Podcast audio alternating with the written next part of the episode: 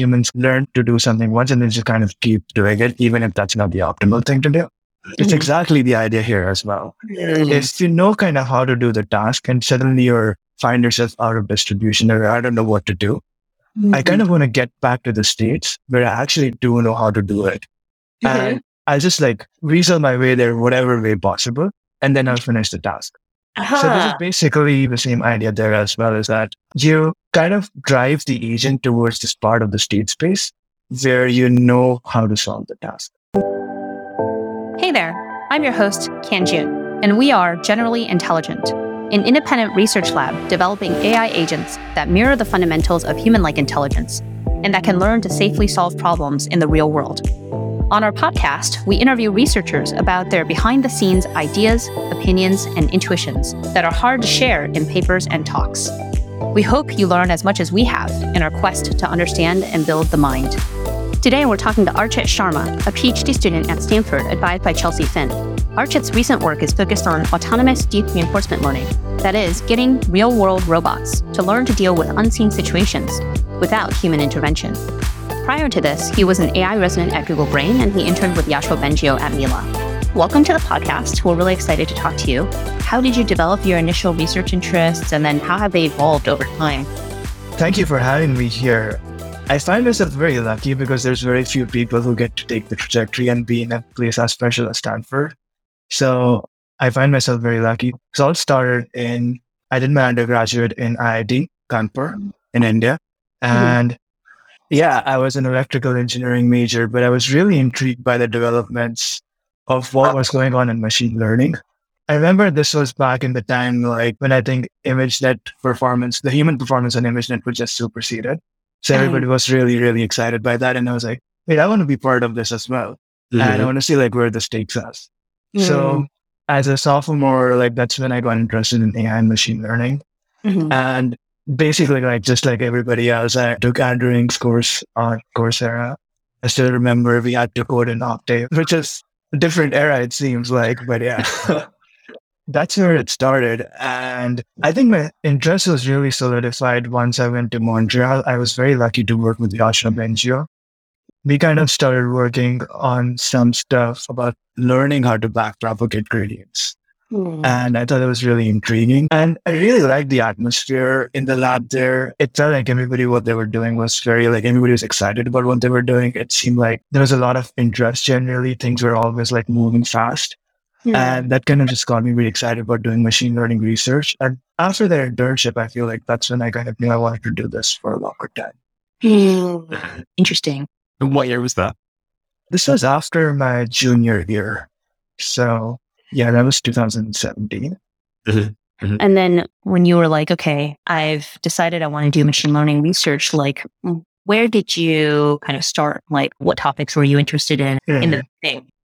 I feel like I've like had a bunch of jumps around as well. So initially I started doing deep learning. Deep learning almost has always been a central part of my research. So I mm-hmm. started doing like natural language processing and vision. I worked on visual dialogue systems to begin with. But this was me as a sophomore, not like much. So what's going on? Then I worked on some of this learning to learn kind of stuff. Towards my senior year, I started working more into like mathy stuff and probabilistic modeling and so on. This was where I started like being more technically precise about things. Then I was very lucky to get an opportunity to do the Google AI residency, which is a program which allows people to like explore research directions and while being at Google and like using their competence skill and like having access to some of the best researchers. So that is where I actually pivoted to doing a lot more reinforcement learning research. And I had no background in reinforcement learning research because I never took a course there as well. So I was like going through the papers. I remember going through a lot of Rich Sutton's book on this as well. And it's very, very self driven. And that's where I actually ended up learning a lot about it. How did you get interested in RL? Like why RL? I was pretty interested in like building like the most general agent possible. And to hmm. me, like reinforcement learning was maybe the only abstraction which offered the possibility for that because mm-hmm. you need interaction if you're building an intelligent agent. Mm-hmm. Yes. And a lot of supervised learning systems are about this one step interaction in some sense. Mm-hmm. So having like modeling the consequences, long term consequences of your actions seems like a crucial part of it. And to me, like reinforcement learning seemed like an exciting way or like interesting way to model that. Also, everything like related. I I'm trying to remember what results were there around at that time, but I think maybe AlphaGo was around the time and all those exciting related results were also there. Mm-hmm. So like that has kept like the field very interesting. So StarCraft, AlphaGo, and maybe these are like some things which happened after, but there are a lot of interesting events happening in Deep RL at the time as well, which definitely got me excited too. Mm-hmm. Interesting. And so at Google, you were pivoting to RL research and reading Sutton and all of this stuff, learning RL. What happened then? So yeah, as I was exploring this topic, I ended up working on a sub area within RL called unsupervised RL. Mm-hmm. And to me, that was like, again, this was very, very much motivated from the idea of like how intelligent agents learn. And a big part of that is unsupervised learning. Mm-hmm. So I was very motivated by that. That's when I started looking at unsupervised RL. Mm-hmm. And there I had this idea where we wanted to like think about what kind of behaviors like agents learn. And a lot of that is from a desire to like control your environment around you. So this is related to the empowerment hypothesis. It ended up like seeping into my work at the time and we published this paper called DADS, which was about like learning behaviors which are both predictable and diverse. And this is completely unsupervised as well. Mm-hmm. mm-hmm. So yeah, that kickstarted my research career in reinforcement learning. And I think I've been doing that ever since. That's cool. That paper has a bunch of citations. I, I feel like that's one of the more robust sort of unsupervised RL networks that's out there. Not that citations are a good proxy for relevance. it's not just the citations. It's also like, it seems like it kind of works for other people also. And it's kind of interesting that your very first kind of like real paper ended up being like used by people. Yeah, yeah useful, especially yeah. you didn't know RL before at all. yeah, I was very like, and I feel like if I were to, I don't think I can write a paper like that if you asked me to write right now. I think it was because I was new to the topic. I had a very different perspective. And then mm-hmm. I remember like some of the ideas I was suggesting at the point were like, I don't even think I fully understood what they meant. And it was a learning process for me, but I just felt extremely like lucky in terms of that, like the ideas I had were like, I could actually translate into like improved performance. And since like, as I said, like, I mean, maybe the reason why it works for other people is because I had no experience like making these things work. So it must be like simple enough to like work for me. So yeah. I mean, I love that. Simple is good. Like you yeah. love the, the simple, right? Yeah. How did that paper come about? Did you like have the idea first and then sort of make some experiments or what was the process like? I had this idea that, oh, like if we start incorporating predictability, it's related to some of the current, current work through Bayes rule. And yeah, I had this idea and was working on it. And as I said, like I didn't have that much experience making these things work. So like things were going on about a while. I remember reaching out to Sergey Levine with this idea, who was like a famous researcher in RL. And I remember this interaction where like he sent out an email and this is like me being very new to research so like to me like just being able to talk to him felt like a really like nice opportunity and i remember this interaction where like he like first said hmm this is interesting but this seems related to this this this mm-hmm. and then a few days later like he reached out i hadn't responded to the email because i was like I actually, to be completely honest, I didn't completely understand the email at the time. So he reached out and like emailed back to me and like, wait, this is actually really interesting. Like this can be related to this, this, this. And I remember that moment like feeling very validated because personally, like he spent the time like thinking about something I'd said mm-hmm. and like he like appreciated the idea as well. So that was, that's when I like the project came to be about. And mm-hmm. then a lot of the struggle related to the project was just like me trying to like get something working. But once it was working, it just kind of like worked out of the box. Mm-hmm. So, so it's really simple to get after like I understood the nuts and bolts of the algorithms. So, mm-hmm. Do you want to walk through kind of the main ideas of paper? So I think the key idea was that there was already this idea in unsupervised learning is that if you try different things in the environment, that can eventually lead to different types of behaviors. Mm-hmm. And this was something that's based off of mutual information based optimization methods. Mm-hmm. And that mm-hmm. kind of automatically encodes trying out different behaviors in the environment. Mm-hmm. One of the key observations in this work was that it's a very underdefined problem. So the more inductive biases that you add, probably better behaviors you get out of it. So one inductive bias that we wanted to add was we should make the behaviors predictable. Mhm. So like any intelligent empowered agent would try to like control the environment in a way that brings about predictable changes, changes that they can predict in the world. So we tried to encode that bias and there was actually a very, very nice reason why we wanted the behaviors to be predictable because it allows us to do model based R on top. Mhm. So Mm. once you learn those behaviors and you can predict their consequences, you can in a zero shot manner just directly use the behaviors for any task downstream. Mhm. So this was a major step up over like prior work where once you learn the behaviors, then you have to learn how to compose those behaviors and that requires additional interaction with the environment. But here you can just do things in a zero shot manner. So this was the reason why this paper came to be. There's an uh-huh. interesting story related with this paper as well. This was one of my earliest papers to be submitted. So like very new to writing, very new to like review cycles and so on. And once the reviews came back, the scores were exceedingly positive. Some of my collaborators said that they've never had these high scores. so at some point, the scores were, I think, nine, eight, and seven. Wow. most. Wow. So I was like, yeah, this is this is definitely going to get in. So there's no way like I should be worried about that. And then I remember just like waking up one morning and like, and I got the email saying the paper is rejected. what? I thought, okay, this has got to be a bug in the system, right? Like they might have accidentally sent out a rejection email to everyone. But it turned out like it was. And like, it's this is one of the annoying things where like, I mean, after the rebuttal was over, they like found something that they've had a problem with and then they didn't give us a chance to rebut. But it all turned out to be well. Like eventually it went to ICLR, got an oral presentation there and like, I mean, it did fall, it did well, but like, like it was a very interesting first paper interaction for me in the sense that like it got really high scores and then it got rejected. There's a lot Oh of my highs and lows. Mhm. Wow. I've never heard of that happening before to anyone. Yeah. Normally it's just like, great, don't say anything. It's good. Just let it go through. Yeah. Don't mess it up. Yeah. That's really funny. How crazy.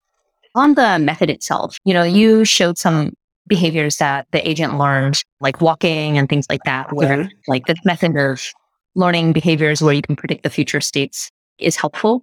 Are there very surprising behaviors that you've seen it learn or weird ways in which it learned something weird uh, that you didn't expect? Yeah. So one of the follow-ups in this paper was where we okay decided that we should bring this put this algorithm into the real world.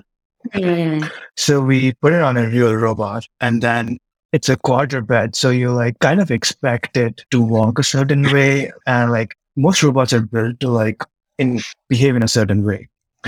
And when we actually ran the robot experiments, it was actually really surprising because you would expect it to walk forwards, but it tended to like walk sidewards. Huh, That's interesting. Yeah.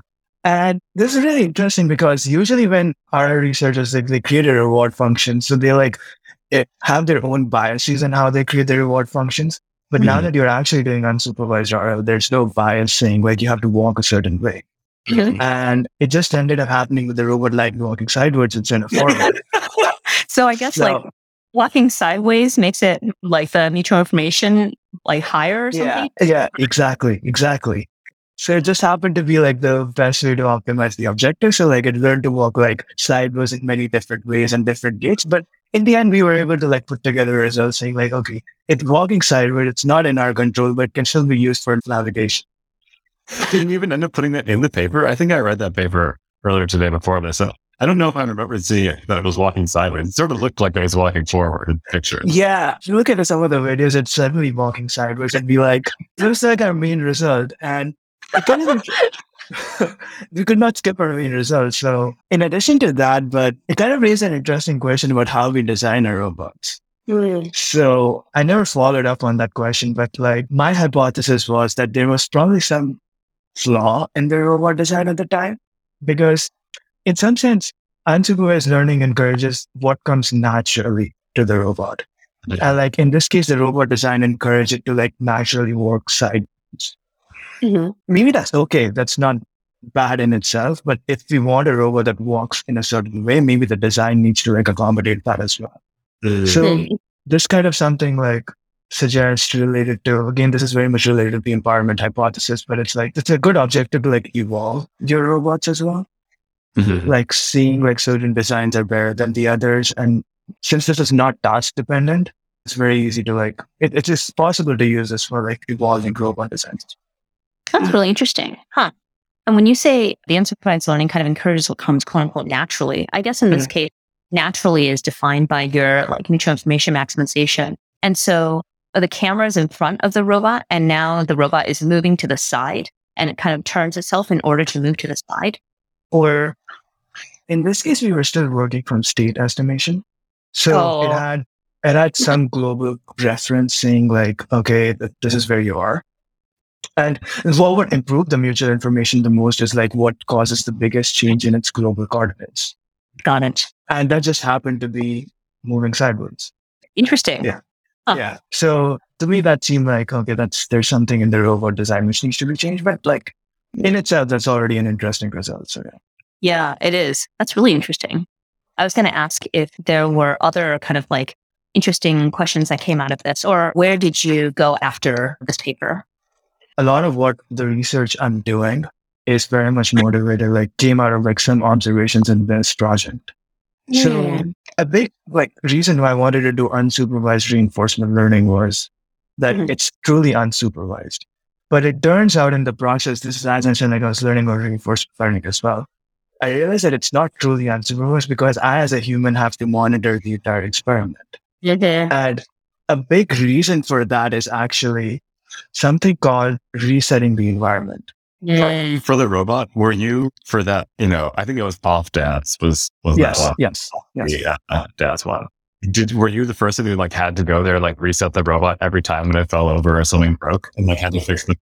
I tried a few things around. Yes, there were other people helping me, but I was large large chunk of that, and like we tried to come up with like automatic mechanisms where like at some point we had a stick based contraption which would like avoid me like bending over and picking it up. We tried to like script some of these things, but it would always get entangled in its own wires. So yeah, like this was an address, and this to me like kind of like made me reflect that okay, is what we're doing like truly unsupervised or like because this clearly isn't like so. This got me interested into the problem of like learning continually without mm-hmm. requiring these extrinsic interventions from humans. Mm-hmm. And that has pretty much been the line of research I've been developing for the last few years as well. And my goal, as I said, is to like truly get to truly autonomous and unsupervised agents. Mm-hmm. I'm really curious about that. I think we're going to spend a lot of time talking about that. But first, I want to dig into the question of why does no one else have this reaction also? If I was sitting there like babysitting this stupid robot getting entanglements wired all day, like, this is terrible. I'm done with this. Like, we need to fix this. How is that not everyone else's reaction? I feel like there's two groups of people, people like in robotics and like who've actually dealt with this problem, like who like immediately empathize, oh, I do not want to do this and it'd be so nice to like if my robot is training and I just go out for a coffee or I like go play sports with my friends. Like I mean, I, I want to do whatever I want to do. I don't want to be like sitting there. And this could take days. But there's a lot of people who like I feel train agents in simulation. Mm-hmm. And there's a lot of interesting research to do in that end as well. And mm-hmm. maybe that like in, in simulation is extremely easy to like call something like env dot reset and near environment magically resets. So the pain of human labor like doesn't like communicate with them. Interesting. Yeah, I guess my question is, how come all the roboticists are not like, geez, we need to fix it? Like, yeah, let's work on natural yeah. continual learning. Yeah. yeah, I feel like this is like another question that comes up is like, where do we see like robot learning going? Yeah. And there's a lot of, I feel, split camps in that, like how, how to see the future of robot learning emerging. And there's a lot of people who believe like sim-to-real is one way to go, which is obviously like one very feasible way to do this as well. Mm-hmm. And then there's a camp which believes, oh, we should try to do everything in the real world because modeling the real world is even harder than like learning something direct. So there's a real world camp as well. And then there's a few other approaches as well, I think, which are possible. So I can imagine, like, I mean, if you as a roboticist believe that sim-to-real is the future, uh, like we should do most of our learning in simulation, then I can see like why you do not care about this problem right now. Even though like downstream, once you're trying to like translate to the real world as well, this would eventually become a problem too. But I can see like they spend most of their time in Right. Right. Interesting. I guess how about the other people? I am encouraging them as much as possible. Please try, please try looking at this problem. That's really funny. so once we started thinking about this problem, like, you know, what to do here next? This was a period of learning for me quite as well because it seemed like there's not a lot of work on this. Not a lot of people understand the problem. And like, there's like, I'm trying to solve something which I see as very immediately relevant. Mm. But at the same time, like a lot of people have their own research opinions. So yeah, I think the first step for me was to actually understand where the problem is. Because funnily enough, reinforcement learning as a framework technically works without resets. There's nothing like that asks you to say like, you need to do these episodic resets. A lot of reinforcement learning formalism like actually uses this infinite horizon setting. Yeah. So in principle, like all the algorithms should actually work without like, but when you actually use them, they're complete garbage. So like, it's, it's like, there's this like funny conundrum. Like, I mean, should I believe the theory or not, or should I believe what I see? And yeah, trying to understand where the problem is was like a big step. And then I started writing. And I again like started interacting. I had some ideas. The first paper on this topic was in NeurIPS 2021 where we had a curriculum based approach, which was completely like, or more or less without research or without requiring human interventions. Mm-hmm. But my understanding of the problem has like evolved quite a lot and it's still evolving, I think. It's a very interesting problem, like learning without requiring humans. When you were, you know, just starting to think about this, what did you think? What did you identify as where the problems were? And then how has that changed? Yeah, how did the curriculum based one sort of work? And yeah. So my initial impression was that as a reinforcement learning researcher, we often care about maximizing the reward, which is fine. But what happens is that you can actually maximize the reward without actually learning a good behavior. Mm-hmm. So a very, very simple example is like, let's say you want to learn how to close a door. And let's say I give you a reward of plus one every time you close a door. Now, if you do not reset the environment or it's like you're learning continually, you would just keep the door closed forever. right. and that would that would maximize your return. And like, I mean, great. I didn't learn anything out of it though. Like you can accidentally hit the door and like it might close down, but like you didn't learn anything out of it.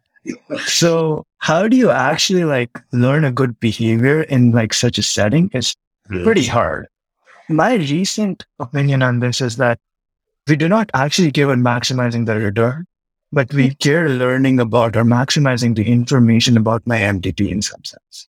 Hmm. So to me, like, it's not clear that whether like maximizing the return would always lead to a good behavior. But like if I maximize like how my MDP behaves or how my Markov decision process or like just just that environment behaves, that should lead to good, interesting behaviors emerging. Hmm, interesting. So to like maybe like put more details is like as an agent, I want to know like where my rewards are high. Of course, that is part of the problem. But I also want to know like what taking like actions in certain states gives like leads to. So like learning how the model or how the dynamics of the environment work. How do mm-hmm. I lead to different trajectories in the environment? And mm-hmm. maximizing that kind of information is perhaps more directly related to learning good behaviors mm-hmm. than like maximizing my reward directly. Mm-hmm. Yeah, I think I think a previous podcast guest maybe gave a good example. Like for reinforcement learning, you can't really learn how to get a PhD for reinforcement learning, right? Like you get one bit of reward after five years. You could never learn this, right? Like clearly are doing something else in this case. yeah. So like, yeah. like, yeah, it does not seem to be either to be about reward maximization in, in most cases. Mm-hmm. Yeah. And so you're saying we want to maximize how well we predict this MDP. Yeah. Or, I mean, I, I mean, this is something that I'm completely conjecturing right now. So like, this is not formal published research, but my thoughts are just that we should, yeah, like this runs into a problem where you're like, you cannot learn everything about the world. Mm-hmm. So you kind of have to prioritize some information. Mm-hmm. Now, what information do you want to prioritize is like the big question here. Mm-hmm. And also, this is related to the notion like, do we really want to learn optimal behaviors or do we want to learn how to just finish a task? Mm-hmm.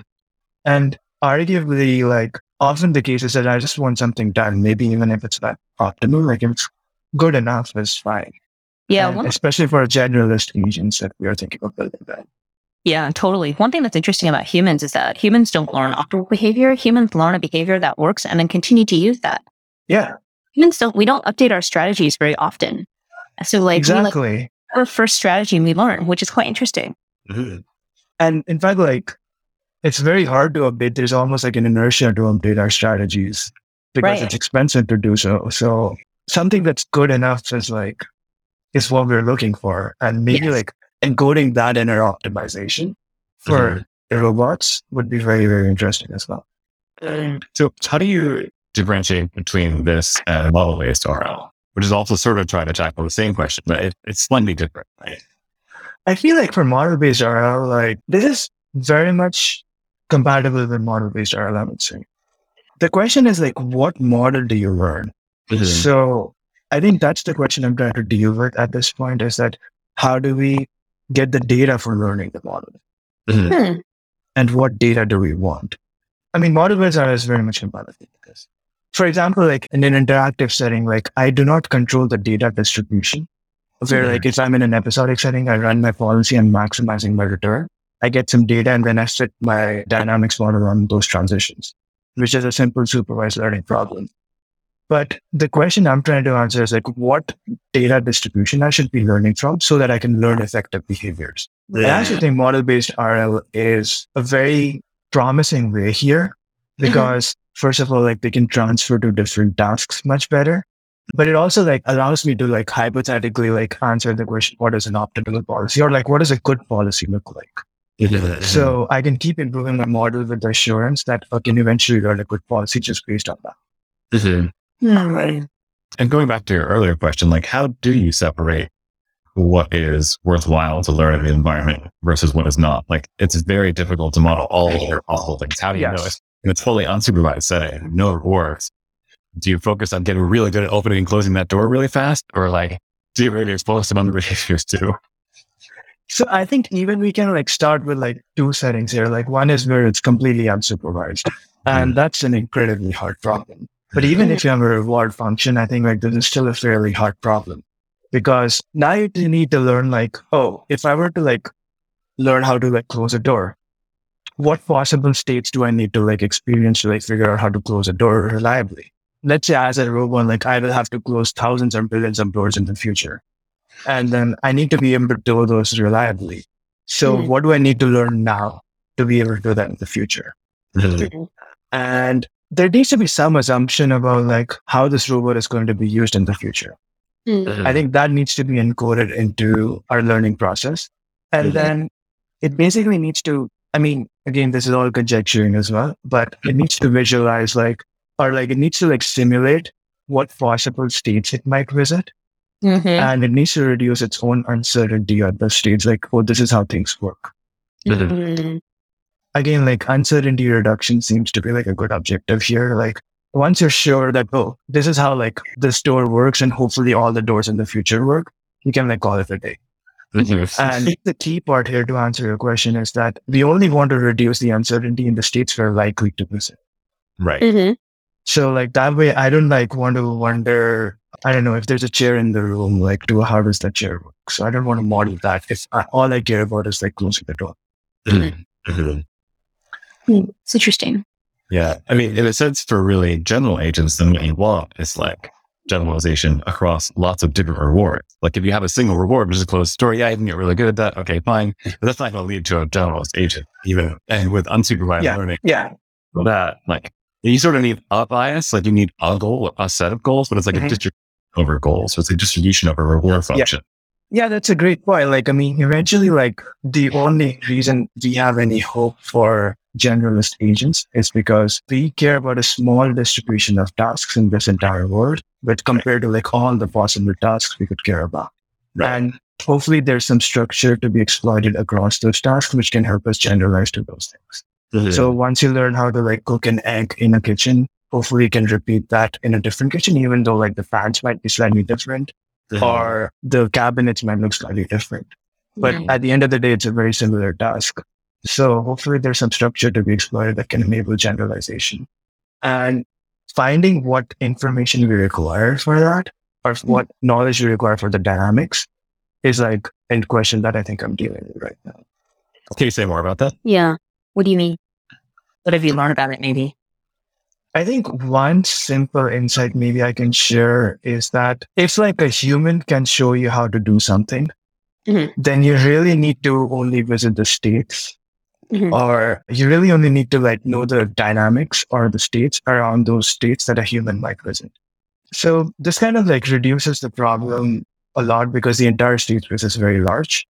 But if you can like ascertain the dynamics around where a human might tend to do things, yeah, much smaller. And maybe perhaps that's where you need to maximize your information.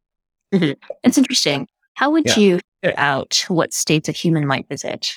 Yeah, that is actually like the chicken and egg problem here because to know like what states to visit, you kind of already need to know what to do. Right. Uh, that is where like I am stuck as of now. And there are some like some ways you can do that. Like, I mean, in some cases, humans can actually communicate through demonstrations, mm-hmm. um, which is a commonly assumed paradigm in reinforcement learning is that like, I mean, to show you what the optimal trajectories look like. And then you can like use that to bootstrap your learning. But in cases where there are no demonstrations available, I think that's a problem that I am not sure about. Mm-hmm. That makes sense. It's interesting. It's, it's kind of like humans predict what states humans might visit by watching other humans. Like animals yeah like all animals, actually, one really interesting thing about animals is almost all animals do social copying, where they like observe other similar animals and copy their mm-hmm, behavior. Mm-hmm, mm-hmm. The theory behind this is copying a behavior serves as a pre-filter on all possible behaviors. And so basically yeah, like, yeah. greatly reduces the state space. And this is much more efficient than computing from scratch. Exactly. So we as humans can like serve as like teachers for robots as well. And that to me like seems like it's kind of interesting that that might be the best way to teach robots as well. Yeah. Yeah, that is really interesting. Like it's kind of you want to be in a world where there are demonstrations. Otherwise, it's actually quite hard to learn. That's interesting because that really strongly argues for humanoid robots. if you have robots like the Quadruped or like some other weird robot, it has no other weird robot friends to learn from, right? It's like it's just stuck out there on its own. It's like, and there's nobody who's explored the space. Like, I'm walking sideways. How am I supposed to know that I'm supposed to walk?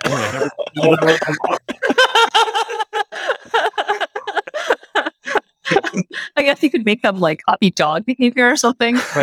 like, but still, yeah, it is restricted. There is actually like some interesting work which like takes dog videos and then tries to like map it to like demonstrations. I think there's like some really cool work which tries to do that and which tries teaching like it's, it's an extremely labor intensive method to do it, but like you can like teach a robot how to flip or do all kinds of interesting things that a dog might be able to do. Oh, wow. wow. So, yeah, so, but it's extremely cool work. Already happening. yeah. huh. Interesting. I just never had considered that as an argument for humanoid robots. Yeah. just seem cool. Okay, sure. But there was never like a good reason. This is like an actually good reason why. Yeah. You know, yeah, absolutely. I agree. Like, I mean, like, this seems like there might be easier to like transfer behaviors from humans to like humanoids maybe. But then like again that leads to a problem where like do we understand human physiology like well enough to design the humanoids? So the problem of like what the right robot should look like is a very interesting question in its own right. I also think like since the environments that we live in are designed for humans, the buildings we live in, the roads and infrastructure, the cars we drive, they're all designed for humans. So like humanoids might be a very natural choice in that sense mm-hmm. as well but I'm um, open to ideas. Yeah. Yeah. Like it, it, I used to think like humanoid robots are so annoying because they have to stand up. Actually, it's really hard. So what if you yeah. made tar robots? but then the demonstration data for this is like very complicated because now you have like mm. God plus human nicks. I don't know. also, does it fit in your kitchen? I don't know. So, yeah. I wanted to go back, rewind a little back to like when you were thinking post DADS and how you realized like not that many people are thinking about it. And you wanted to first identify where the problem is. And you were like, well, maybe maximizing reward is not the right thing. Like maybe actually you want to maximize the like prediction over this MDP. Were there any other considerations about what problem was important or where the problems are? Yeah. This is something I'm thinking about recently as well. Is like there's just a lot of problems, but one problem is like okay, we need to like learn in a continuous setting where like human interventions are not available, and then mm-hmm. what should our learning objectives look like? And mm-hmm. something I'm positing is like we should try maximizing information, but then where do the reward comes from? Mm-hmm. Is another like super super interesting problem, and like as I said, like some of the unsupervised R research I was doing is extremely relevant here as well where like you try to learn behaviors without explicit reward supervision. But one problem there is that it's very hard to control what behaviors would emerge. And sometimes like it's easy to maximize the mutual information without explicitly learning something that we want the robot to learn. Like mm-hmm. I think reward specification is another extremely, extremely important and hard problem. Like how do we communicate what behaviors the robot should learn. There's obviously a lot of research in inverse RL and going from again like demonstrations to inferring reward functions to like going to behaviors. But I still feel like it's a very challenging problem. And then how do you specify thousands of tasks on what behaviors are desirable? Scaling right. these things up. These are all like some challenging problems that I think need to be addressed. Right. Mm-hmm. When you think about this problem, it seems like the question of what should the reward be is also a question of what is the environment and what are the tasks? Mm-hmm. When you think about this question, do you think about it in the context of like a specific benchmark, specific environment? Do you think about it more generally? Like, what are your thoughts on? I definitely like try to think of this question a bit more generally in the sense that the question I always ask myself is like, you want to get to a robot that can like do thousands of tasks. Then what applies in that setting? So, I mean, some of the benchmarks that we have serve like a decent purpose, mm-hmm. but we got to like have your broader picture as well that, okay, states will not always be available. So you want to like make sure methods are applicable when you are learning from images. Mm-hmm. And in context of inverse reinforcement learning or like methods like which learn, yeah, what is the best way to communicate from humans to like robots is also like an interesting problem because again, demonstrations might not be the best way, or like, how do you provide demonstrations? Like, how do you best use human supervision, both for learning and for specifying, is something that's very interesting as well. Mm-hmm. interesting. What are your thoughts on that right now? How do you best use human supervision for learning and specifying? At this point, like for human supervision, like some of the canonical ways I can think of is I either provide demonstrations. There's also a lot of interesting stuff coming around, like which uses the gen, like progress in large language models mm-hmm. and using the language as a way to specify tasks as well. That seems like a very interesting way because language is an interface that's very, very natural for us. Mm-hmm. And if robots can learn to like get task specification through that, that would be really, really exciting. Then goal images are another canonical way to do this. There are ways where you can think about acquiring the expert for a certain action. Where like if a robot is kind of stuck and doesn't know what to do, like it's just say, "Oh, human, can you help me?" That's maybe one way as well. My own views are not very rigid on like what will win out here, but like it's more likely that things that are like easy to specify and like scale well. Mm-hmm. So like the interface of language and robotics could be very, very interesting in this. Mm-hmm. mm-hmm. That makes sense. Cool. I was going to ask you about some of the papers that came after DADS. So you mm-hmm. mentioned Elon based approach at NeurIPS 2021. And then more recently, you've had, I the uh, You Only Live Once, which I thought was really cool. Oh, uh, yeah. Yeah. Did you want to talk about some of these papers and kind of maybe like, maybe in order of like how your thinking evolved from one to another? You Only Live Once is a very like experimental paper as well. Hmm. It's very, very new and like we're still working through some of the details, but like the key idea there is like, okay, let's think of a world where we have like learned robots, which are like generally okay. And like they can do some of the tasks. Now, one nice thing about humans is that they can actually like handle a very long tail of events in the sense that you cannot learn every situation you will encounter in the natural world you will always find yourself in like slightly out of distribution states or things that you haven't learned about. Mm-hmm. And this is inevitably going to happen with robotics as well. They've trained it for a certain task and it's like deployed maybe in a factory setting or maybe in the natural world. And like, let's think of like a delivery agent and like some a quarterback that's trying to deliver your package to your home. And suddenly it finds that one of its leg is stuck in a pit. Mm-hmm. There's something it has not seen before. Now, what do you do? Like, I mean, do you call the human for help? One notion in reinforcement learning, which I was trying to get back earlier as well, is that we do not care about like doing things optimally. Mm-hmm. And like, this is something that applies here as well. Like, if you're stuck in the pit, your broad goal is just to get the package to the customer, mm-hmm. but kind of want to just get out of that pit that you're stuck in. So just mm-hmm. try different things and like get out of it as soon as possible. And that's kind of the motivation behind this work. It's just like try to finish the task you're given as fast as possible. Forget about learning optimally. And so what you did was you had this Q weighted adversarial learning mm-hmm. Mm-hmm. and you're using distribution matching where you like look like match to agent's prior experience. Can you explain how it works? Absolutely. Yeah. This is again a very natural idea. Like as you were talking about earlier as well, like humans learn to do something once and then just kind of keep doing it, even if that's not the optimal thing to do. It's mm-hmm. exactly the idea here as well. Mm-hmm. If you know kind of how to do the task and suddenly you find yourself out of distribution or I don't know what to do, mm-hmm. I kind of want to get back to the states where I actually do know how to do it. And I'll just like resell my way there, whatever way possible, and then I'll finish the task.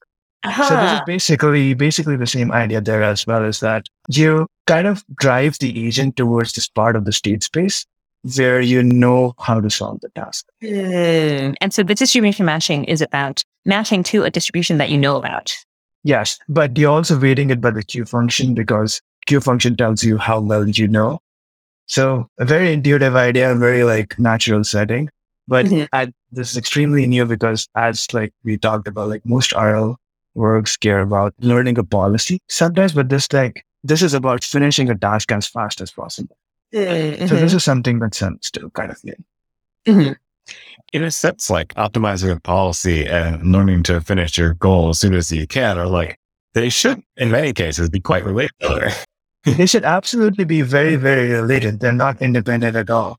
But yeah. this is about a situation where, as I said, like you deploy the robot and then like is your objective to learn the best way to like get out of your pit or is it about delivering your package to the customer as soon as possible? So those in practice can end up being like slightly different objectives. Really? I mean your other newer formulations seem somewhat better.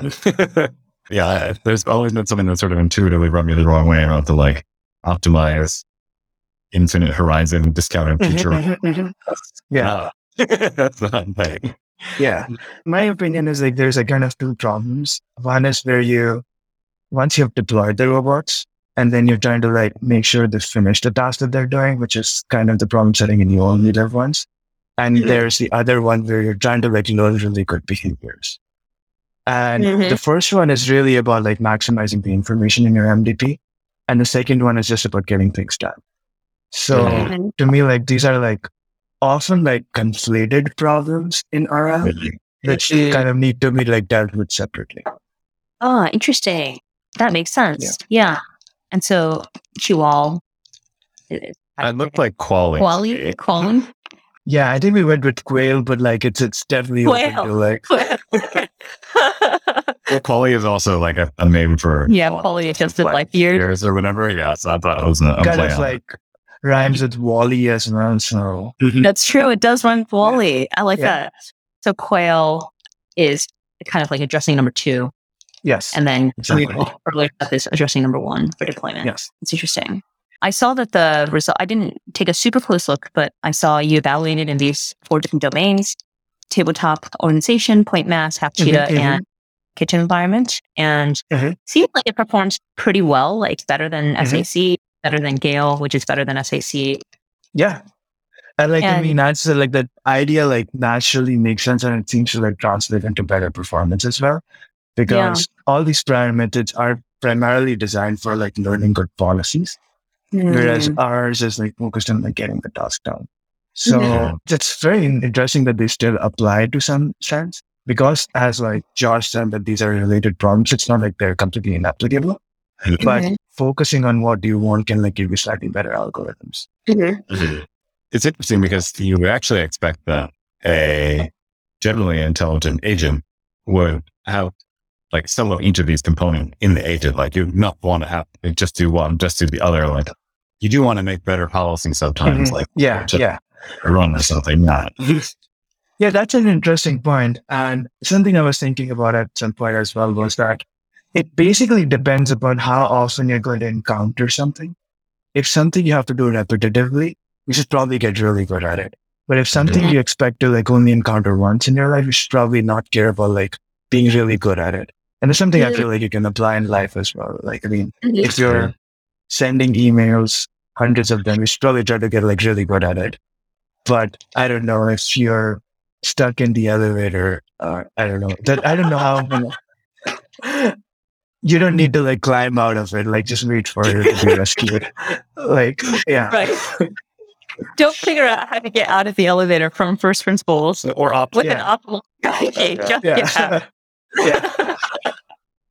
That's a really good example. I think it's a great heuristic, actually. Kind of like maybe what you want is some kind of alt, like switching between these different algorithms as you Mhm.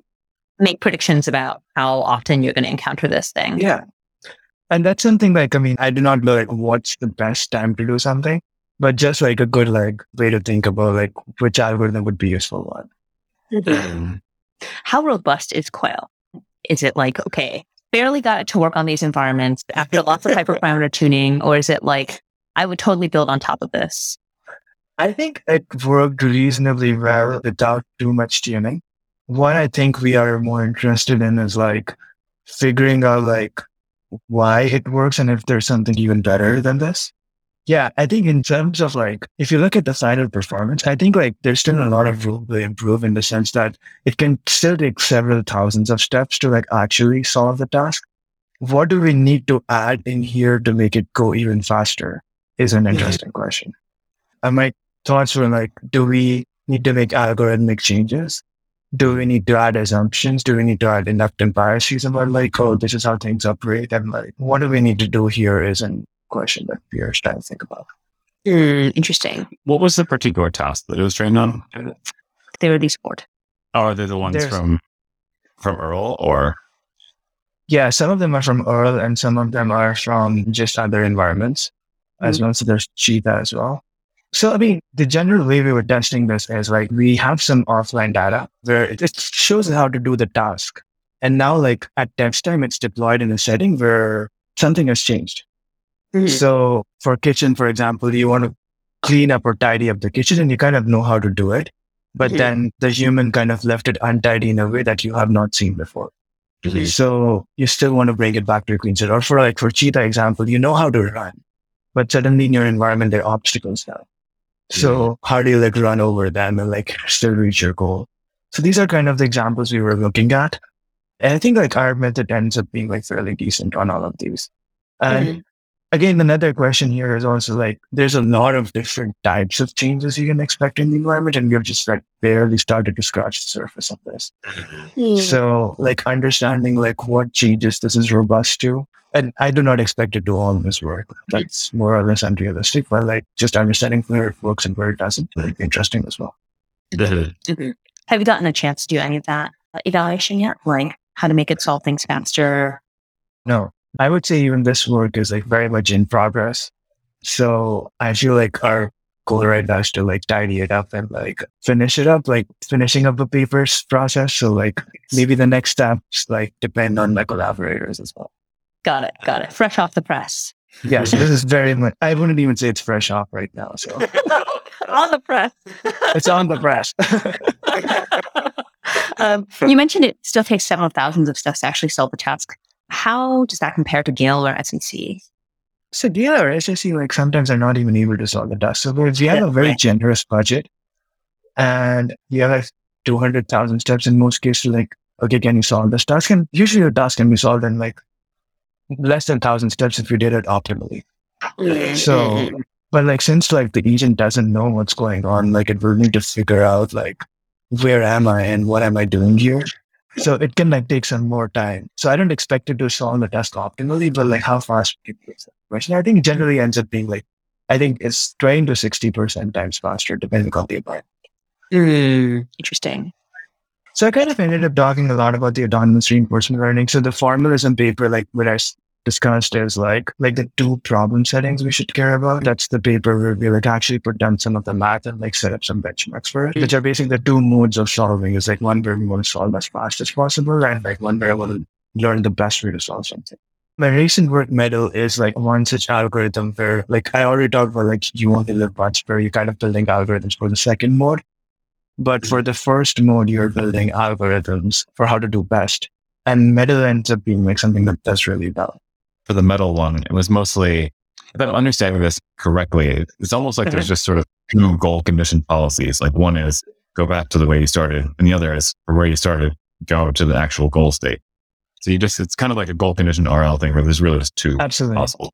Yeah. Yeah. Yeah. And I think the key point here is that there's a very like a lot of the prior work on this topic is has a very like episodic way of thinking where mm-hmm. like because we have like generally start from a narrow state distribution initial state and then we try to do the task. A very mm-hmm. natural way to do this in a non-episodic setting is that, oh, let me learn one goal condition policy that solves the task and one which takes you back to the initial state distribution. And Okay. so basically, if you're closing a door, you start from the open state at 90 degrees and then you close the door. And then you learn one policy, which just brings you to the 90 degree state.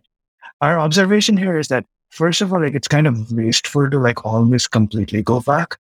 And second, like main thing is that like there's like in the trajectory of the optimal trajectory, you can actually like learn from intermediate points and that can Mhm. actually be far more efficient. You learn one policy which obviously tries to solve the task and one which like can put you anywhere on the optimal trajectory. Ah, Ugh. got it. And that actually ends up being like much more efficient. Interesting. Yeah, I thought it was a very clever idea Very because it clever, allows yeah. you to do, in theory, RL without very many resets, at least, or in theory, Mhm. maybe no. But I thought it was like a very nice way of fixing the like requirement to have these resets. One of the hopes I have is, is that, as I said, like demonstrations have this like, because we kind of need demonstrations to specify the tasks as well. This is just one more way we can like use it to boost learning as well. So inevitably in robot learning, you end up providing demonstrations for other reasons. And this is just like one another way you can put it together and like, oh, this is another added benefit. So Mhm. try to get the maximum out of your human supervision. Mhm, Mhm. mhm. I also thought it was kind of interesting because if you look at like how humans learn, how infants learn, you'll definitely see this. I'm like, take the thing apart, put it back together, take the thing apart, put it back together, take the thing apart, put it Yeah. back. It's okay. Yeah. But Yeah. not taking apart every time. Yeah, yeah, like yeah. you like Yeah. take parts of it off. Yeah. But like Yeah. going back, yeah. Yeah. As when I was younger, like I used to like really like disintegrating pens and then put it back together. So your example just reminded me of that. So yeah. That's amazing. Yeah. And very specific pens, only Yeah. pens. Yeah. That's great. That's great. It's quite interesting, this like learning a policy that can put you anywhere in the tra- trajectory. It reminds me a little bit of like, I don't know if this analogy works. It's kind of like backwards goal conditioning, where like goal conditioning lets you learn from any goal, like where any state is the goal state. And this kind of like lets you learn the policy where any state is the Mhm. goal state or something like that. Yeah. I think this is something that I've used in my prior work actually. But this work ended up using something which I think was slightly simpler, which is a GAN like optimization to Mm. decide whether a state is visited by an expert or by your policy. Mm. So this is a simple way, like if you can confuse your classifier, then you're in a state where your expert tends to visit. And that's the objective for your policy. I love that. Mhm. That's so simple. I love Yeah. that so much. Yeah. Yeah. I- I, I feel like a lot of the papers, like the core idea is, is very simple. It's just it's high praise. Yes. Yeah. yeah. Yeah. In a very weird way, like a lot of the ideas are simple, but the papers tend to like present them in a very complicated way. And I like know. it's just, just an it's just, just an artifact of how we like we want to be formal and like related with everything else that exists.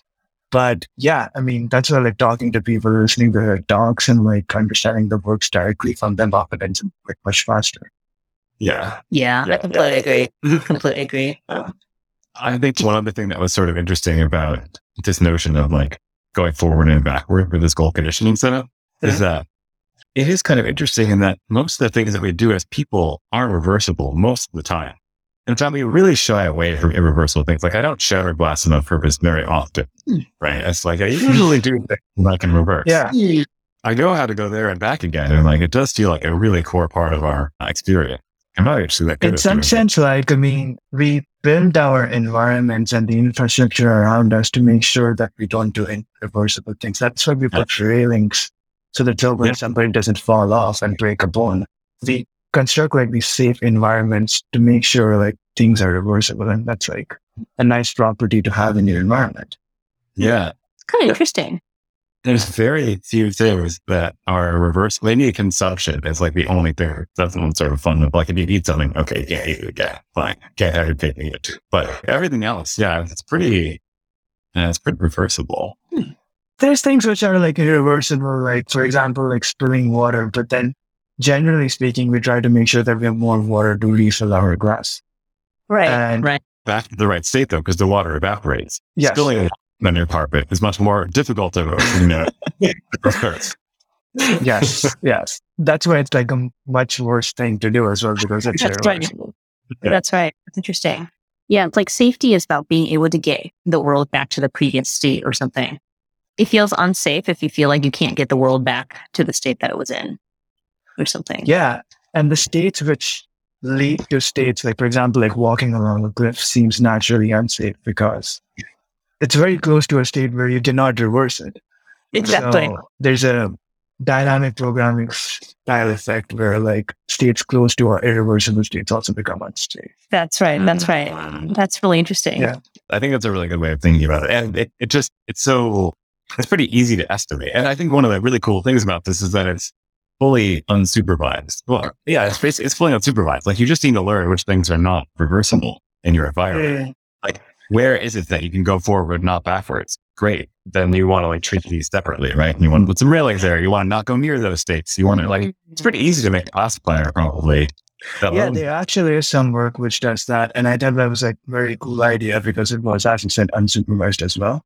And I remember that I saw the idea was extremely clever. It's like you measure the frequency of like, or you're a classifier to predict whether, whether this you went from state in one direction or the other.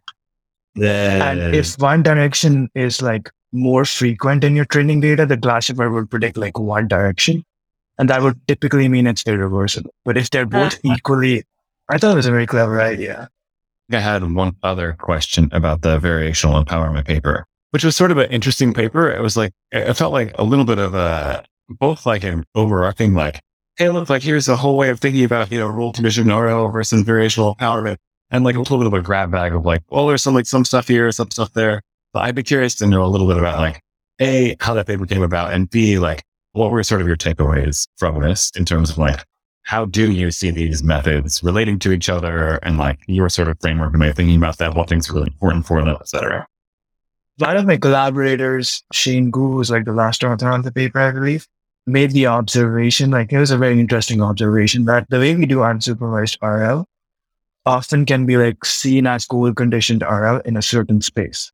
And that kind of tells you that maybe these are not as different of objectives as, yeah. yeah. And maybe all we're doing is goal conditioned RL in some learned space.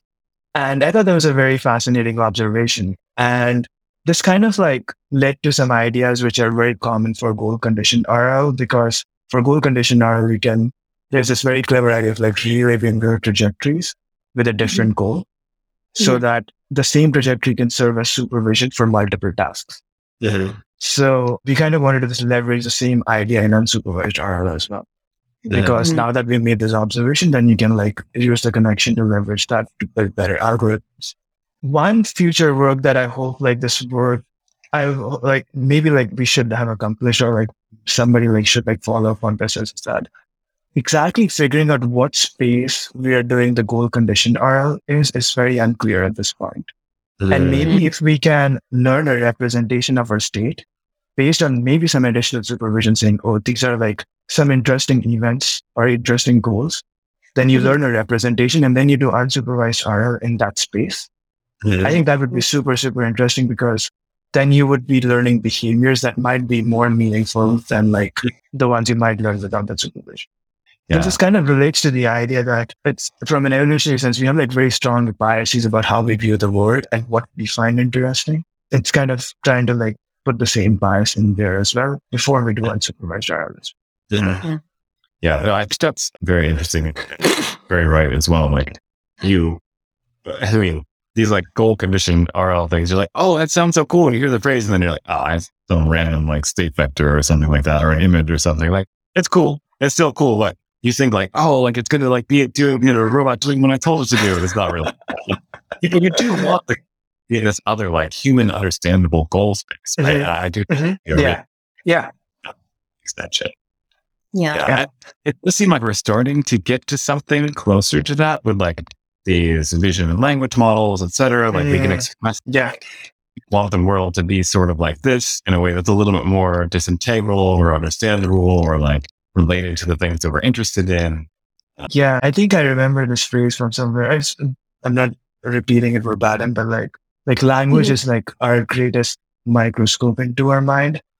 And Mm. that's like the way we like learn representations around how we think or we perceive a bundle world. So like Mhm. being able to use that interface to communicate the same to robots Mhm. would be very interesting as well.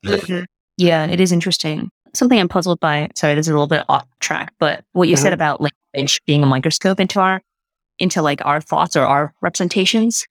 I something I've been puzzled by is like, or not sure how to think about is humans kind of we learn language and we kind of like evolve it or we generate it. I guess the Steven Pinker hypothesis is like all humans as Come children in with language. yeah, like come in with the ability to create language and then we like generate a grammar based on what we hear from around us. And that that generated grammar is like the representation structure or something that like we with. Reminds me of the Sapir-Whorfian hy- uh, hypothesis. It reminds you of what? The Sapir-Whorfian hypothesis, which like language is the substrate of thought. Uh yeah, yeah, yeah. And and Pinker says language is not the substrate of thought. As in like you can think without language. People do this all the time where that you I like think think is like, I guess that's the modern consensus in cog science. I think. right, right. that- The, that hypothesis was extremely strong. Right. It's too strong. And Pinker says instead, like basically every generation of children kind of like can invent a language, like can invent a Mhm. grammar. So adults come together from different nations. They're saying different words. There's no like formal grammar. Then the next generation generate the formal grammar, combining the words. Anyway, so something I've been thinking about was like, okay, how do we use language to instruct robots? If robots don't have this generation process, like how does the language that we're using map to their representations? Is this is there kind of get them doing doing the same thing to like inspect their own representations to end up developing better ones and that somehow it seems important to or related to continual learning is our ability to kind of like use language to construct and modify our own representations like that's what allows us to learn so quickly but Mm. unclear how that works in these agents That's a great question. I also like don't have any concrete thoughts on this, but like one thing that, as you were saying, kind of struck me was that maybe like when humans and robots collaborate, they'll make their own language as well, just like people coming together from two nations. But one thing I'm optimistic about is that like some of the large language models and like internet has been great for training these large language models. Mm-hmm. So they kind of already have some representations about like how human thinks. Yes. So there's something we are very fortunate to have. So hopefully we can use those representations to like communicate some of the task structures we might care about with the robots as well. But it'd be very interesting to see like if like humans and robots can co-evolve the language as well. So uh, it's a really interesting idea. Yeah. You like Yeah. put some children in front of a robot and then they'll like end up learning a co co evolve like Mhm. how cool. Cool. Moving on to some other questions not related to your papers. Something I'm curious about is like whose work has impacted you the most or what papers have you read that really stood out to you? a lot of the reinforcement learning related stuff that I've learned was from like Rich Sutton's book. So that's something that I definitely consider very influential on me, like the thing, style of thinking. I think that book like strikes the right balance between trying to like communicate an idea, of being like somewhat philosophical as well at some points, while like trying to be like practical as well, and Mm. like caring about like whether we can actually do something as well. So that's Mm. something that's obviously been very influential on me. A lot of the work in generative modeling and this, generally speaking, like deep learning has been extremely, extremely influential and something I find really cool as well. Some of my people I've collaborated with are like my advisors. Their work has been extremely influential. Sergey Levine and Chelsea Finn, like are two people I've worked with quite a lot. Their work has been quite influential on me. So yeah. Mm-hmm. Any like really like transformative ideas that you got from any of this literature recently? Yeah, MEDAL, like the paper I wrote on ICML was based off of this idea in the 2002 ICML paper, which argues that the optimal way to like initialize an agent is that is basically like how the states a human would tend to visit. Uh, so this is, yeah, of course they do it in a very different setting and they have like very different results. But mm-hmm. like we kind of take that observation and we'll say, okay, and Medal is probably a good idea as well. So we take that idea and put it into the non-episodic setting. So I think this idea was something that was very influential. Yeah, this is this is one paper that comes into my mind, I guess, right now. Got it. This is a 2002 paper. Yes. That's amazing. wow. Yeah, I just accidentally happened to like stumble, uh, or like one of my collaborators pointed me out to that, and then like yeah, it's always interesting to read some of the old papers because a lot of times they've like dealt with the same problems and they thought about the same things and mm-hmm. often have very interesting ideas as well that you can leverage. But yeah, there's a lot of work that has been done. So it's, it's very hard to like figure out. Yeah. That's true. That makes sense. There's a lot of really like it, it's funny. I think well, you have one citation from Schmidhuber in 1991 or something like that. I remember seeing one of your papers. But all these ideas have been thought about a long time ago by Schmidhuber. Yeah, true. But people contribute lots of ideas, but it doesn't necessarily work. Like if you think of this idea in 2008, there's no deep learning, there's no reinforcement learning. Like yeah, yeah. So coming back to a bunch of those ideas now, it's fine. It's not that the ideas are necessarily all totally new it's that like actually applying in the real world. Yeah. Is, yeah. And figuring out which ideas to use and how to use them is like equally important. So like there's a lot of value in making an idea work. So I think there's obviously like a lot of people who like to claim that this is something I did back in the nineties, but I feel like those claims are frivolous at best because like I mean what matters is if something like works right now or not. Right. Right. Yeah. That's totally true. Yeah, exactly. Do you feel, have a sense of kind of what holds the field back or bottlenecks? Yeah, that's an interesting question. Are you thinking more from like what research topics are understudied or like what if there are like institutional flaws in the way we do research or well both more the former, but the latter definitely people hate the paper publishing schedule. Mm. For the latter, I definitely think there's like a lot of topics and I wouldn't name anything just like, of course, but like, I mean, there's, it seems like a lot of research that is being done, like started off as like well-intentioned topics. And then like some of the assumptions they were making don't necessarily hold true anymore, but they still continue to receive a lot of work just because like there are already groups which are doing research on it. And there's already like, and it kind of creates like an ugly resistance to new ideas as well. And they tend to like keep working on problems which if it's unclear if they're relevant or not. So like, yeah. I feel like a lot of human capital is like wasted on possibly research which might not be useful. Of course, it's like extremely hard to say like which research will be useful, but like I feel like we can be more pragmatic about it. And just I do not know like in the market like where they're like paying customers, like if a product is not used by anyone, that company's going to die. But if that's not necessarily true for research where yeah. There. We have like within research group inertia, basically. Yes. Yes. It's hard as well because like certain like folks have been doing this for a long time and they have a set values and set ideas that they believe in and they're like they don't change that easily because humans tend to do the same things they have learned once. Totally. So, yeah.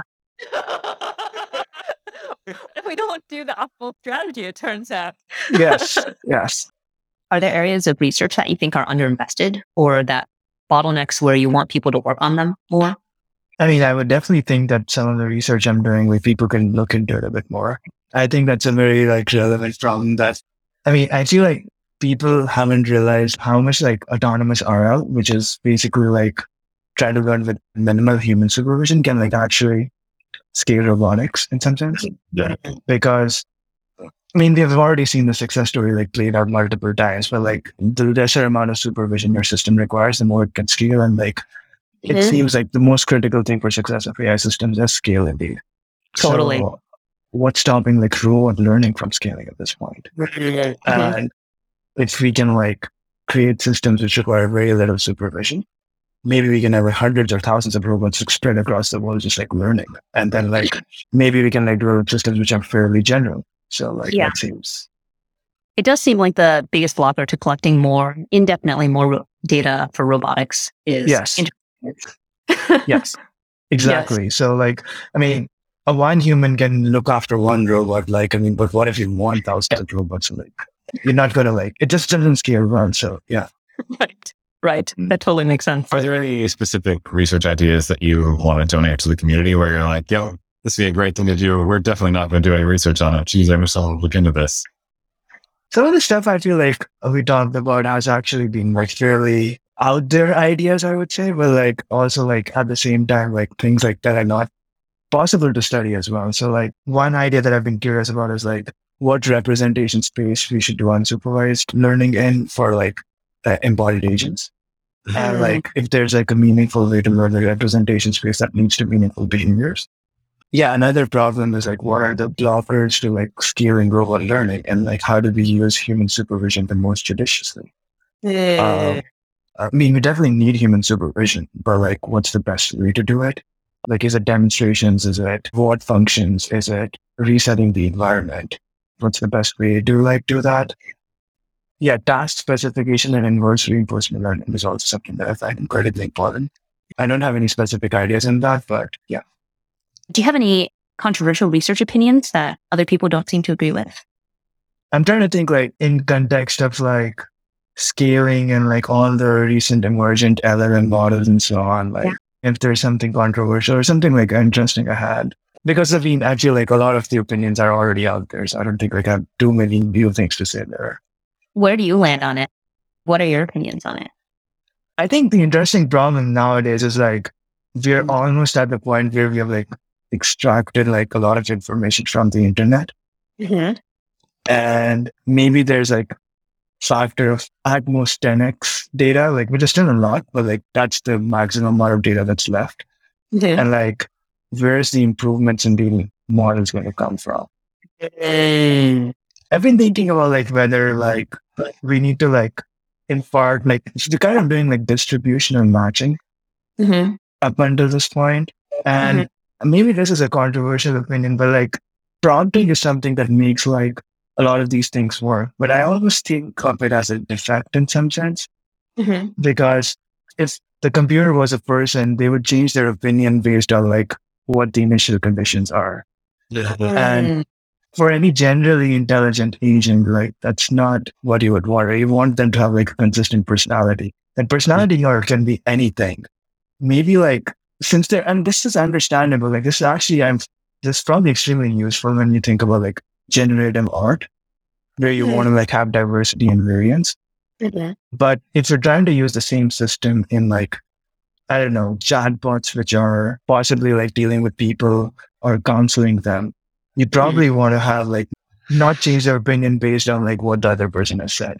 So, so that's something like, I mean, I feel like is an interesting, like to whether think of like this prompting based things that we have as like a feature or effect, I Mm. think is maybe something interesting to think about as well. That's really interesting. Yeah. Like humans are not good at dealing with super high variance personalities. Like that's not a thing we're used to. So Yeah. And like, I mean, it would be interesting to like find consistent models, even if they're wrong, but at least they're wrong in ways that we know about. Yeah, that are consistent. Some Yeah. of this reinforcement learning with human feedback that they do on the large language models that like Anthropic is doing, for example, does actually seem to make the personality quote unquote more consistent. Like they're doing RLHF for helpfulness, I think is mm-hmm. the primary thing. Well, And so then the model does kind of become more helpful as a person. Yeah, Like, exactly. Yeah, this is exactly what I would imagine because right now we're trying to match the distribution and the internet is like every human being on earth and like these are all different of like personalities. So like this is it's going to be a lot of variance. There's going to be Trump supporters as well. There's going to be Democrats as well. Like I mean, it's if you talk to them, you're going to get different opinions. Yes. Mhm. Whereas like within RL, there's a specific objective and then perhaps like it will lead to a consistent behavior because presumably consistent behaviors are more likely to optimize the objective. Yeah, I think one of the things to me, sort of building on that, and I'd be curious for your thoughts. It seems a little weird about these is that there's no objectives in a language model. There's objectives for agents, and there's objectives. All the speech that was uttered, the person had an objective when they wrote that, right? But none of those are sort of like at all present in the model. They're all just sort of implicit, and the model is never really given an objective. It doesn't plan, it doesn't do model based control. It doesn't you know, model like there's there's nothing except predict the next token. And setting up the context, giving it a little bit of like prompting or whatever, helps kind of implicitly like Yeah, boil it down to the right objective. yeah, and kind of implicitly put the right objective in there, but it's not a first class citizen in this model. I think there's something kind of fundamentally wrong with that because it's not optimized to the right objective. It's sort of like your earlier work where, you know, it's like you can optimize for the continual uh, returns or even optimize for like just get this, just get me out of the situation. Or it was like, there's like a difference to these things. And like they both are similar to each other, not exactly the same. No, I agree with that. Like, prompting is basically trying to find the right subset of data distribution that would like solve the task that you care about. Again, I'm not an expert on this topic, so like, I mean, my opinions can be discounted very easily. But like, maybe there's better ways to do out there, like that, like where it's less fickle or like more robust, mm-hmm. and maybe like some of the reinforcement learning style techniques could like help here. And I completely agree with that. Yeah. Interesting. Do you feel like you had any opinions that you used to hold strongly, but now you've reversed your position? I feel like maybe I was a little more theory minded when it came to research, something that I do not hold strongly at all. I do Hmm. still believe that we should like do good science in the sense of like Mhm. testing hypotheses and trying to like understand where something is good or bad, but doesn't have to be very theoretical. But again, this is something I don't think I held very strongly either. Something that just evolved over time. Did it change because you feel like theory is not that useful, or because you feel like theory is very hard right now, or what led to that? I think it's more in the line of like the theoretical tools seem to be lagging the empirical ones by a huge margin. Mm. And it's just that they're maybe like, we're still making progress, but mm-hmm. it seems like a lot of the innovation in the field is driven empirically. And like, I mean, still based off like intuitions and ideas, which are like very natural, but just like communicating in a like formal math seems to be pretty hard. So maybe we'll get there one day. Yeah, hopefully like, we can have like something like Newton's laws, but just for like, I don't know, information. Yeah. Um, Unfortunately, this field is like biology and not like physics. Kind Yeah. Yeah. yeah, exactly. And that's still that's fine by me. But like, I mean, like having concise principles is all this times. yeah. Another thing that I think like is like I used to believe that embodiment is like important for intelligence. I'm not so sure about that now, but I still believe like there's so many animals which have like intelligence like without any natural language, for example. Mhm. And like embodiment definitely seems far more primitive. Like the sensory motor loop seems much more primitive for intelligent behavior. But some of like the recent work in large language models, for example, has been very, very inspiring. And like they show elements of compositionality. They obviously, which is something I think is quite a big part of intelligence as well. So I would be very curious to see how the field evolves and see like its embodiment is. I'm still believing embodiment should be important, but my weight on that has reduced. That's interesting. And when you say embodiment, do you mean like inputs that are like higher dimensional than these discrete tokens, or what exactly do you mean by embodiment? I think it's the ability to being like able to interact with your environments and directly. So basically having a sensory motor feedback loop where you like take action in the environment and then you see the observations change. Mm-hmm. So having that feedback loop seemed important to like because that's how like all animals have evolved with their in, in like conjunction with nature and everything. And that's one of the sure shot ways we know intelligence evolved like, because humans. But yeah, it'll be interesting to see if like we can still evolve like generally intelligent things without that sensory motor feedback. I think one way that I've been thinking about it that I'd be curious for your thoughts on is like, it seems like embodiment is perhaps useful for like evolving and creating the system in the first place.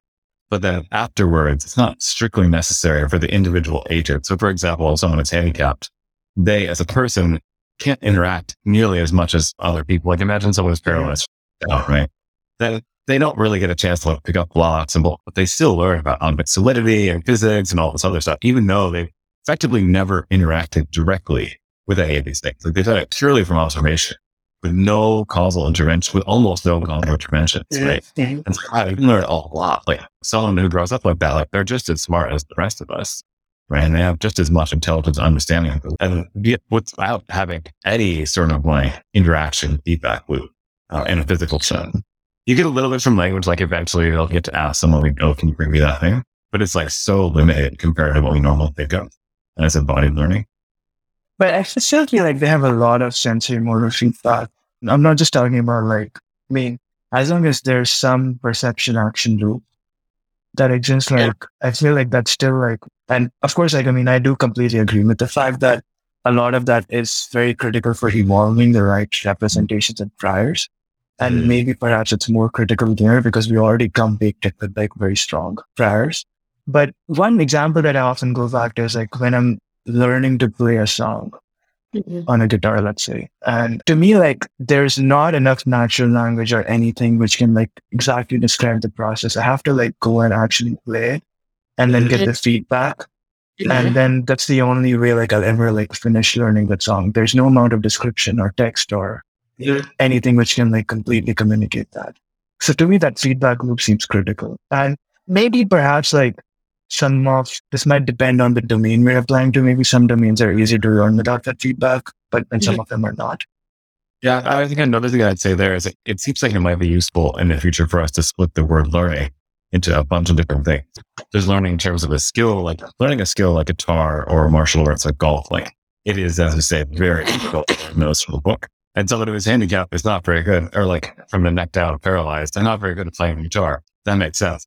However, they can still learn to memorize things. They can still learn book things. They can still learn about yeah. physics. Yeah. World. So there's like lots of different things that we mean by learning. So I agree that like the physical interaction, that stuff does seem very difficult to do without any kind of interaction. Yeah.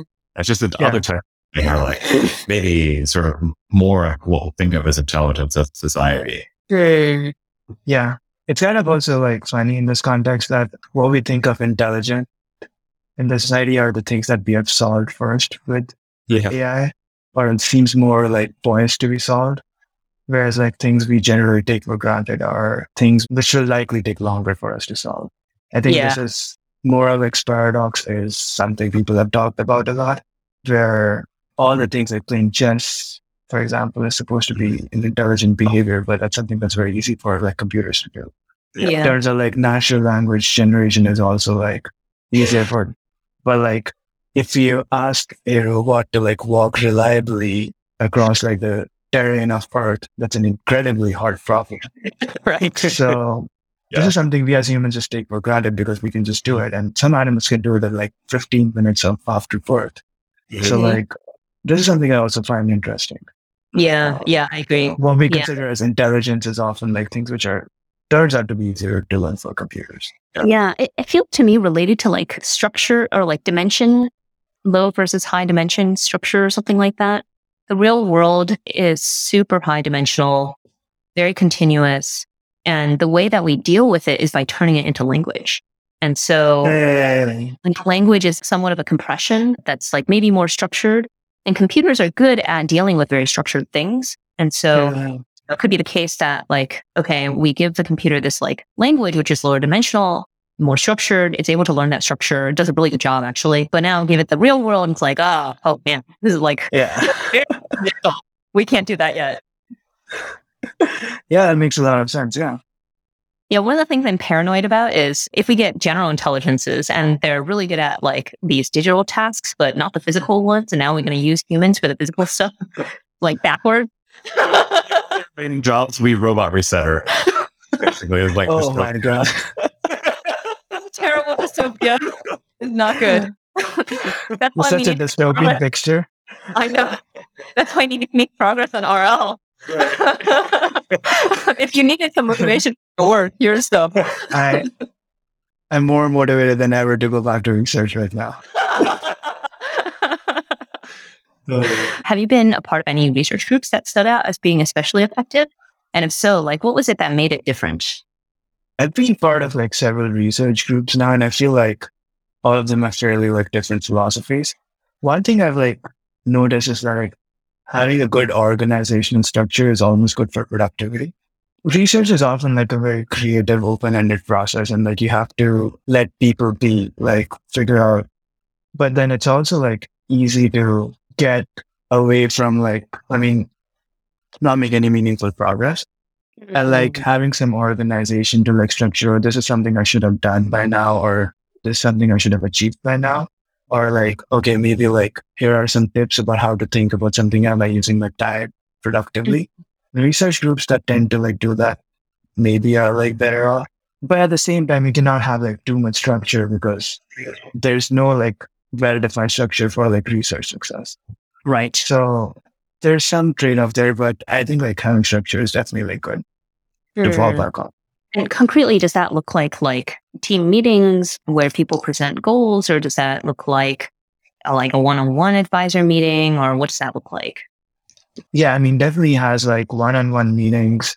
I think setting goals and expectations every meeting is really nice because like these are things I've done, these are things we discussed, and these are things we should look forward to. Like I try to do this by the next week is something that's really important. I feel having like resources and like, for example, one of the things that we try to do in our lab is before any major conference publications or like, oh, sorry, when we're trying to submit, we tend to have like feedback sessions within our hmm. group, which are anonymized as well.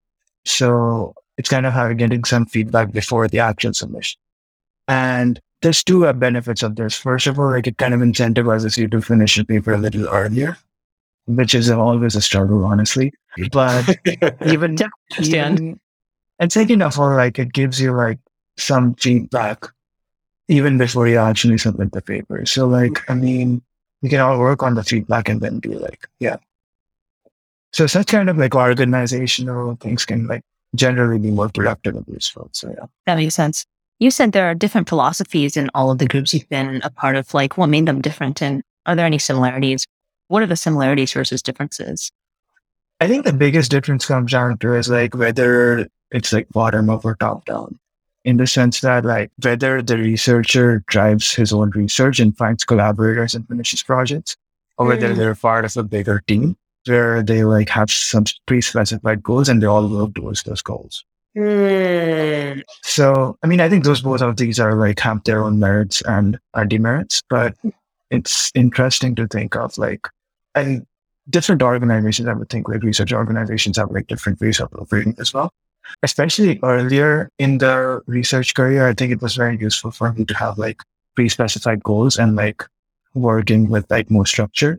More towards now where I'm like more independent as a researcher. It's good to have like freedom and like figure out my own problems. And different research organizations espouse different values. For you, if you were to enter a more top down place now, like would you just not do that? Or are there some benefits that you want from it? No, there's absolutely a lot of benefits because I mean, since everybody's aligned with the goal, so like all the effort kind of gets pooled together. Mm-hmm. And I think in one of the problems with like more decentralized organizations is that like often there's a lot of redundant effort as well. It's mm. easier to like have wasteful effort, whereas in top-down organization, this is less likely. But it more or less depends upon what my goals are and what the organization's goals are. If they're aligned, I think like the top-down organizations can be more productive. Mm-hmm. Interesting. So, were there any mistakes that you felt like you made as a researcher kind of along this process, or any tips or tricks that you've learned along the way? Something that I feel like I've improved upon is not being too attached to ideas. And this is useful for two things because like, first of all, you're doing science. So like, I mean, there's, it's kind of like good to like not get too attached to them. Like, I mean, they might work or they might not work. And that's the other thing. Like, I mean, if you're too attached to ideas, that can like slow down progress as well because mm-hmm. you might try to make them work quite a lot. Or mm-hmm. you might realize that you have published something and then there are better ideas out there. So like moving on to them like can be harder as well. Mm-hmm. So something I'm working on as well, I think like, and I think it's good like thing to like incorporate. Do you have any ideas that you thought were good but didn't work? I think there's been few ideas, yes. one idea that I feel like that was related to model based RL actually is this paper we wrote called Discriminator Augmented Model Based RL. And the key idea there was that we want to learn our dynamics model better, where we are more likely to visit and we are more likely to visit where your return is higher. Hmm. This is a simple idea where you like just weigh the transitions where your rewards are higher and just add it to a loss function. To me, it was very intuitively satisfying. It actually had a very strong theoretical grounding as well. Mhm. But when we kind of actually used the idea, there was not that much of a difference in performance. Hmm. So I was personally very disappointed as well. Yeah, maybe maybe we missed some other element, and in the future it might work. That's interesting. Do you have any sense of the model that it learned? Like, did it learn a better model in any way, or was it just seem like irrelevant? Downstream, it was very hard to find places where that actually made a Dis- we could construct toy cases where it did actually work better. But when Hmm. we started looking at problems to apply to, like it wasn't very clear if that is helpful. Hmm. That's really interesting. So it's something very intuitively that falls out because yeah, like you want to be more precise where you have higher returns. Interesting. You said there was another one too. I think this was back when I was at Montreal and this project didn't succeed as much. So the idea here was to like learn a gradient signal across discrete latent variables.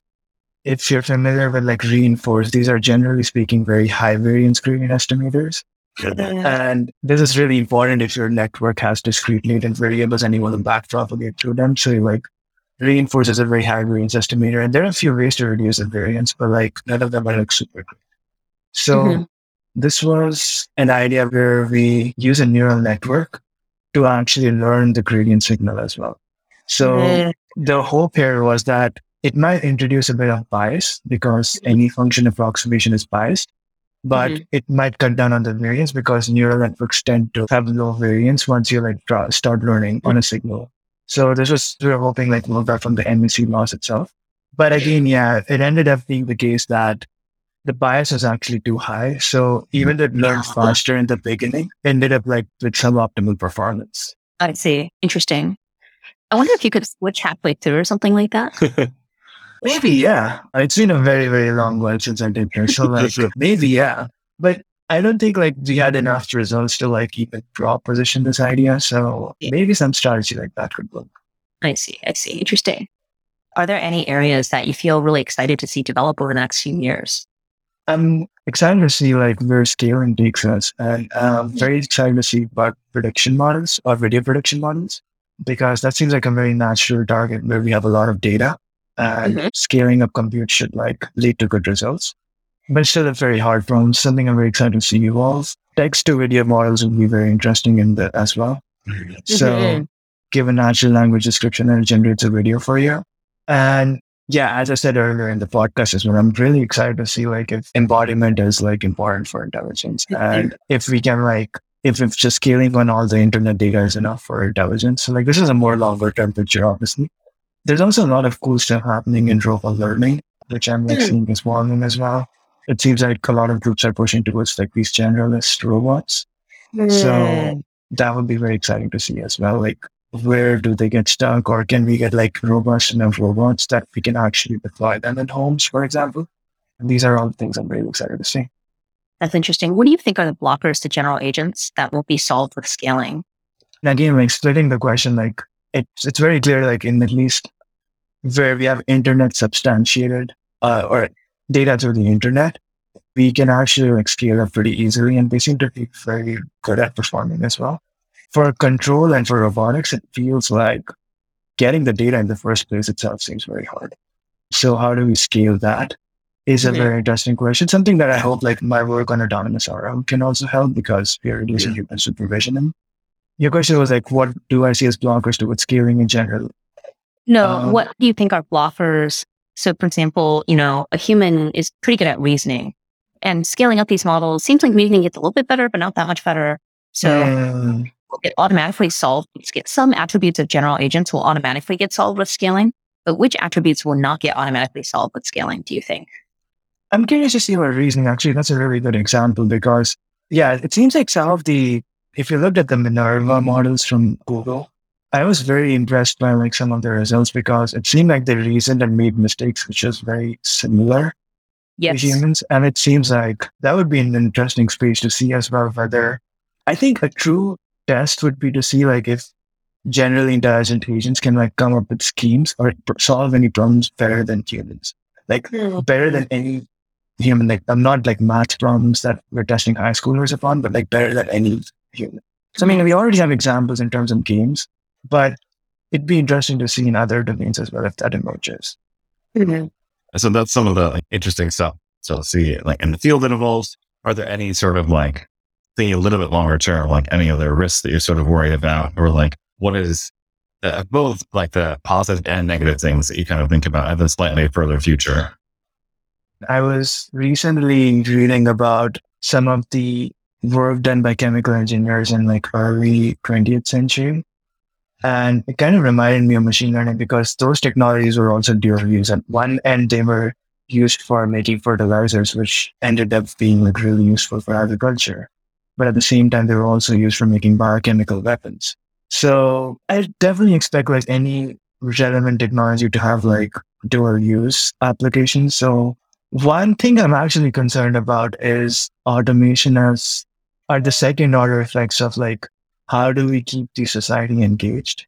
If this is extremely downstream and this depends upon how like this works out, I can also mm-hmm. imagine a future where like automation, like automating some of these menial tasks or things we do not want to do actually creates more jobs because where humans are able to focus and do things which they want to do. But I can also imagine, like, for example, autonomous driving could potentially like remove a lot of jobs. And like automating different aspects of human life can be like still have a stable society mm-hmm. is something that's interesting. I'm not too worried about like worried about like an AGI like taking over and killing humans or any of that kind of stuff. But I definitely think of these like second order kind of things where like functional and stable societies would be interesting. Yeah, that makes sense. Hmm. Yeah, I always think about Burning Man. Like at Burning Man, no one has jobs, but people do all sorts of really things. So I don't know. yeah, but, but Burning Man was your entire life. that would be awesome.